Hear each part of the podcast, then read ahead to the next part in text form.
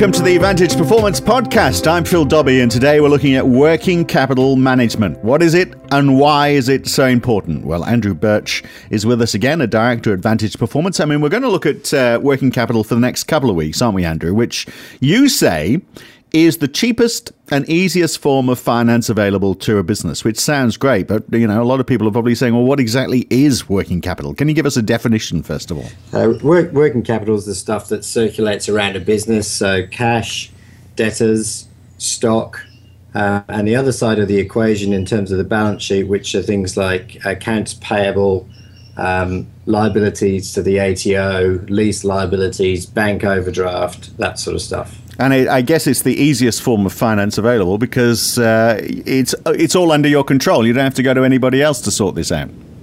Absolutely under your control, and in many cases, businesses aren't um, managing their working capital effectively. So if they improve their working capital management, they can release cash into their business, and it doesn't cost them anything. So I can imagine sometimes, that, I mean, it would be quite profound the change. You know, once once people understand uh, the, the, the cash cycle in a business, once they start thinking about cash flow, uh, I can imagine it's quite transformational in some cases.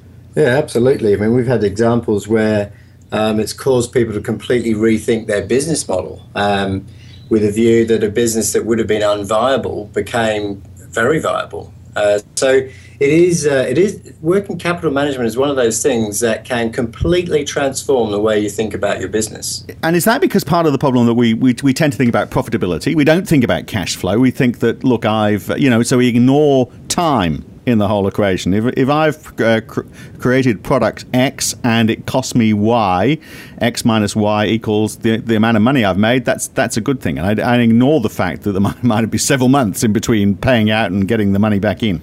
Yeah, that, that, that is absolutely spot on. It is thinking about the time that you need to start paying for labor and materials in relation to the supply of um, goods to um, a customer, and then when you expect to receive payment for those goods from the customer. So, in a really simple case, um, you might have to pay for labor um, in advance. Let's call that day zero. Um, you might order goods that you need to manufacture but you don't end up paying for those until 30 days after the month end. So, um, you know, possibly day 60 in that example, but it takes you 30 days to make the make the goods. You can't make the goods until after the materials arrived. Then you sell them to a customer, and then you get paid 45 days later, which could be day 105. So, um, you know, on that really simple example, you're paying out labor day zero, you're getting uh, you're paying out for materials day 60 and you're getting the customer to pay you day 105. And the difference between those payments is effectively the amount of working capital that the that the business needs to fund its operations. So, hence the need for a cash flow forecast because you can start to put all of these figures into a spreadsheet and understand when the money is going out and when the subsequent money is going to come in. But I suspect a, a, lot of people are going to say, well, you know, does that really matter? Because we do the same thing month in, month out, perhaps. Uh, and it's always worked. You know, we've all, even though we we might, you know, the payment might come down the track. That doesn't matter too much because we've created something else for somebody else, uh, and it all seems to come out in the wash.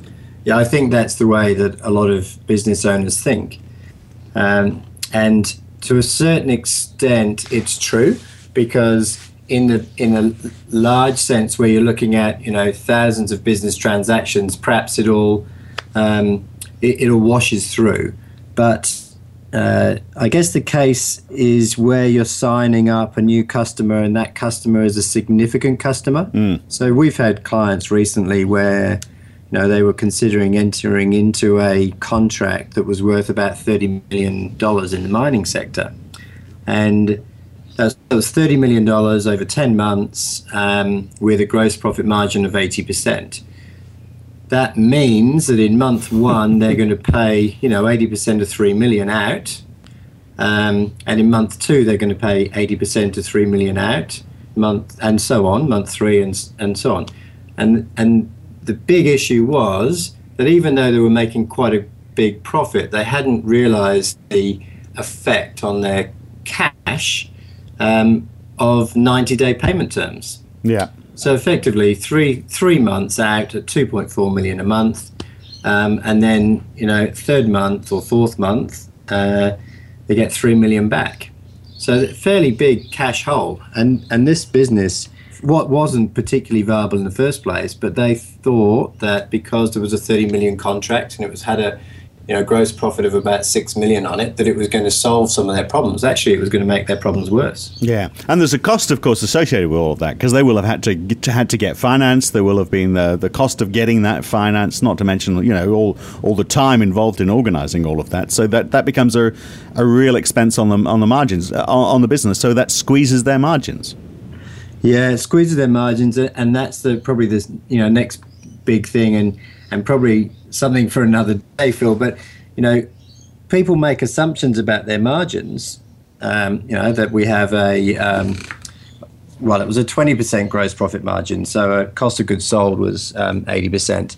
But when we started talking to them about their about their margins, we realised that um, that there was uh, they weren't convinced that their um, gross profit margin was twenty percent, um, and uh, when we started looking at what they had included in their gross margin and, and their gross margin analysis, they had um, missed out some key expenses. So, in reality, it was even worse than it than it looked, and it looked pretty bad from the outset. Right. All the more reason to get the spreadsheet open, I guess. The other, I guess, looking Absolutely. at it, I mean, you've given, you've painted a, a, positive scenario. There's the other scenario, isn't there, where you lose a customer or a customer goes quiet for a few months uh, and you're losing that business. And I guess the follow on effect that that has on your business, again, uh, you need to understand uh, where the cash is coming from to, to understand the repercussions. Uh, so, I, I mean, certainly a lot of businesses have failed because a major customer has gone broke and or or they have been unable to pay their account within normal payment terms and